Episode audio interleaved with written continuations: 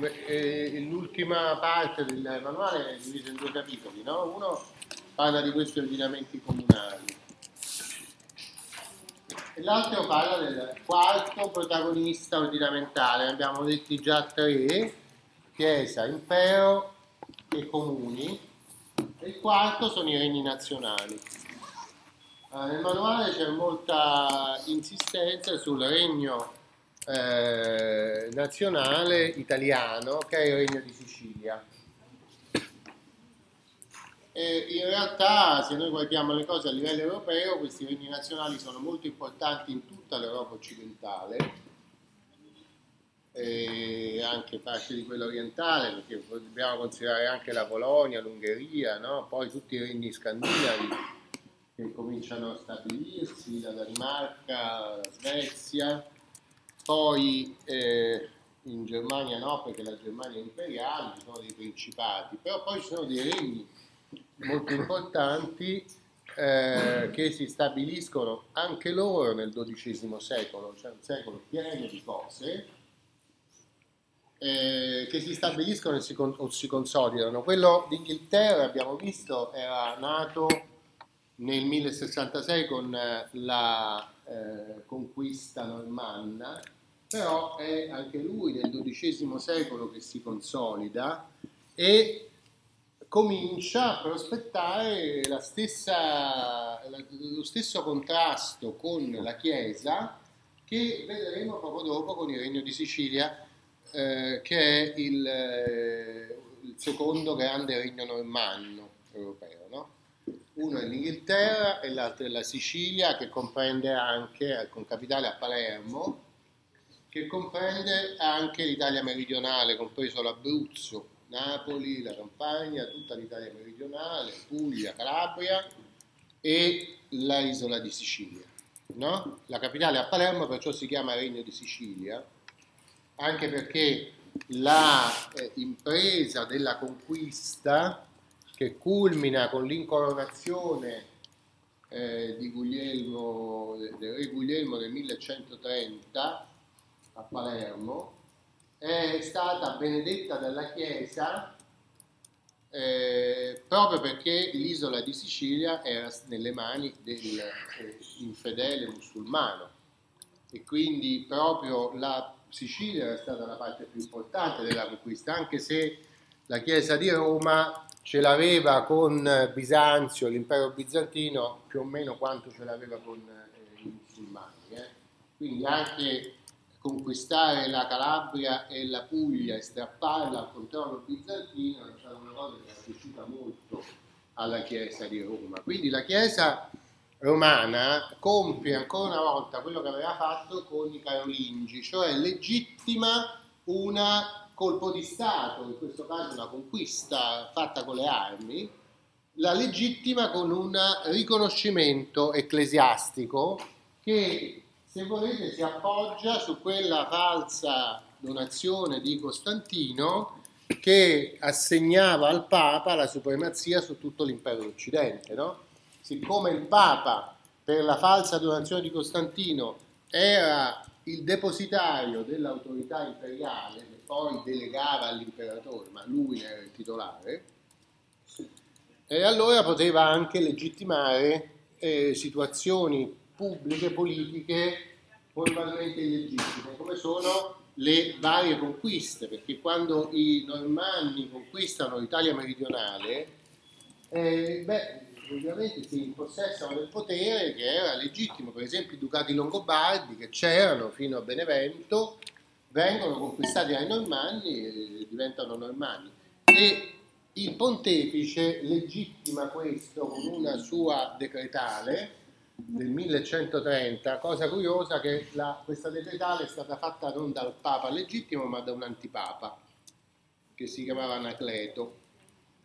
E, e però nessuno l'ha mai messa in dubbio perché faceva comodo a tutti questa decretale, perciò è, è rimasta l'atto di legittimazione della sovranità eh, meridionale del Regno di Sicilia. No? Ora il punto importante è che il Regno di Sicilia di cui si tratta nel manuale è soltanto un modello rispetto a un'organizzazione che prende piede in diverse parti d'Europa, penisola iberica, regni di Castiglia e d'Aragona, eh, il regno d'Inghilterra e soprattutto il regno di Francia, che anche lui si evolve dall'antico regno dei Franchi e comincia ad assumere forme nuove. No?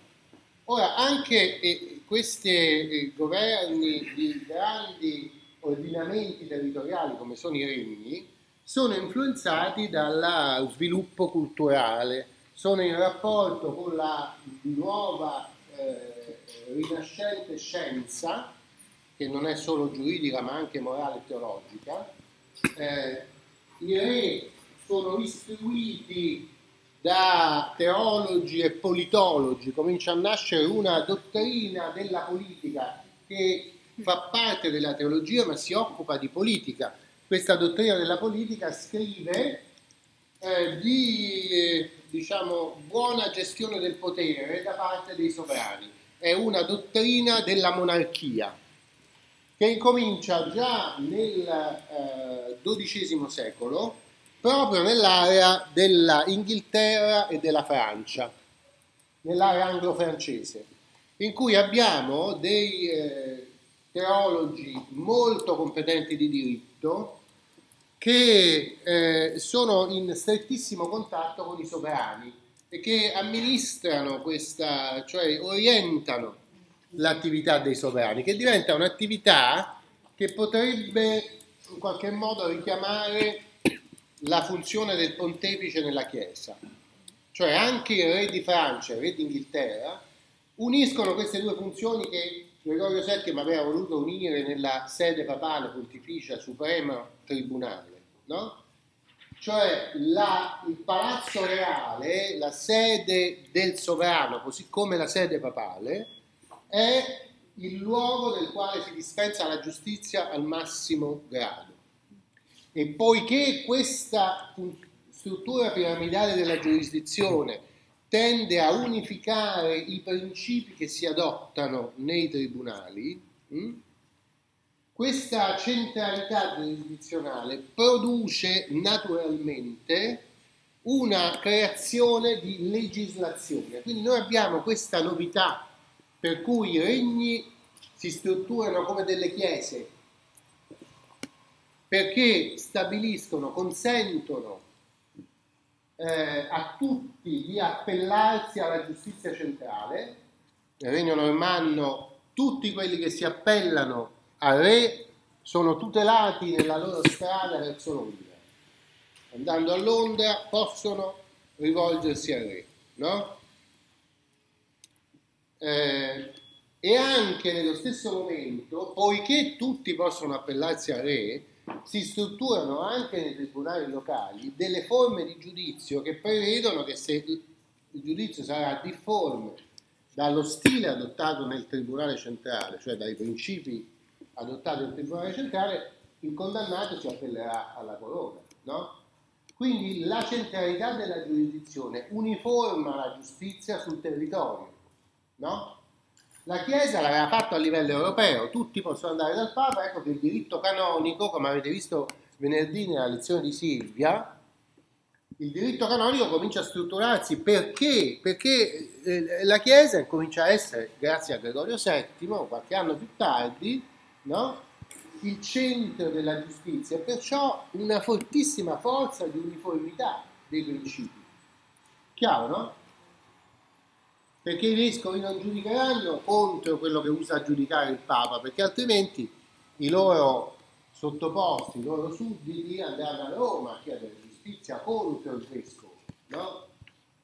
Così i giudici locali in Inghilterra incominciano a fare tesoro della consuetudo del regno. Ancora una volta, cos'è la consuetudine? La norma locale che, poiché diciamo, deriva dalla conformità dei giudizi, poiché il, il re ha sempre giudicato in questo modo, no? eh, facciamo l'esempio della famosa canzone di Jordi cantata da John Betts e poi rifatta da Fabrizio De André, forse qualcuno di voi la conosce. uccidere i cervi nel parco reale, cioè nel demanio, nella foresta demaniale del re, è un reato che viene punito con la morte. No? Allora Giordi ha ucciso due, due cervi perché gli servivano, eccetera, viene accusato, chiede misericordia perché dice che l'aveva fatto per necessità, eccetera. No? E il giudice però dice no, ti devo condannare perché chi uccide, indipendentemente dalle giustificazioni, è sempre condannato a morte. Giordi che fa? Va a Londra a chiedere giustizia, ma dice la canzone, non c'è niente da fare.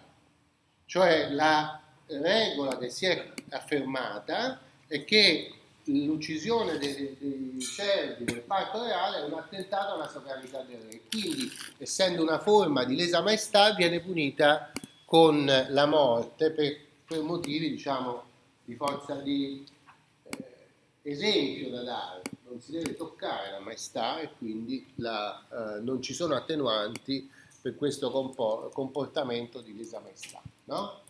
Allora, evidentemente si tratta di un fenomeno di uniformazione dei principi di giustizia, perché io potrei anche dire no, è ingiusto, devo sempre considerare le condizioni soggettive di colui che ha commesso il fatto e proprio poiché la punizione è così grave, dovrei essere in grado di graduarla nel caso in cui l'accusato eh, non, sia, non abbia compiuto la cosa con l'intento di compiere un attentato alla, alla maestà divina e così via. No? Cioè potrei nell'ordinamento introdurre degli elementi che eh, come dire, mitigano la durezza della pena.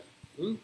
Oppure posso dire è talmente importante la maestà del sovrano che io non devo introdurre nessun elemento di dubbio perché questa maestà rimanga intangibile, perché è più importante per l'integrità della comunità nazionale la maestà del sovrano piuttosto che un trattamento misericordioso nei confronti dell'accusato. No? Sono due principi che uno potrebbe scegliere, sono tutti e due in qualche modo si giustificano. No?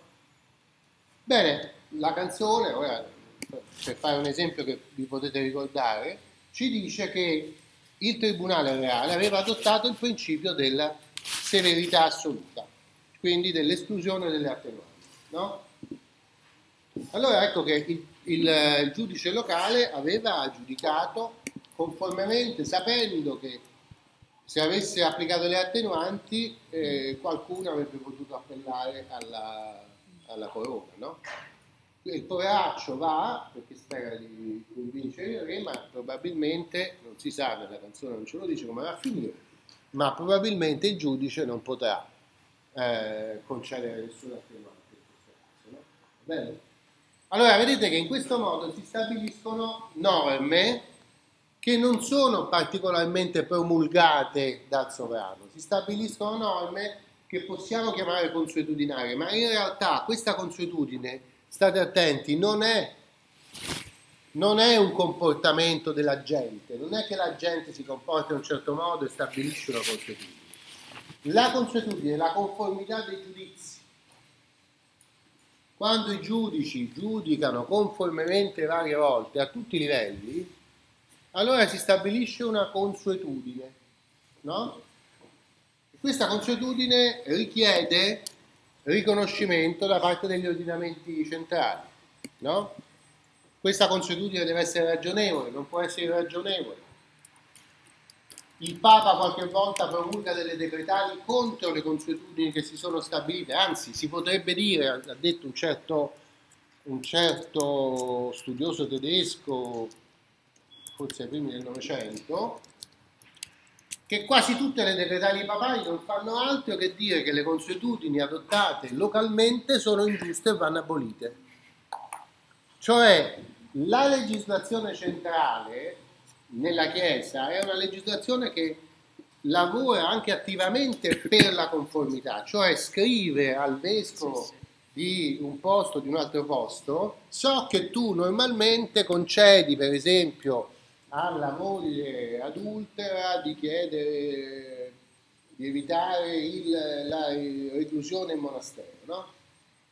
E questo è sbagliato perché se no tutte le donne cominceranno ad andare con chi li pare sapendo che possono evitare di entrare in monastero. Dunque non devi mai concedere questo. Quasi tutte le decretali sono fatte così. No? Allora c'è questo eh, confronto fra la, il potere centrale che impone determinate eh, decisioni, cioè che decide i casi secondo determinate regole che stanno nella testa del giudice, no? e i tribunali locali che qualche volta adottano eh, consuetudini diffusi.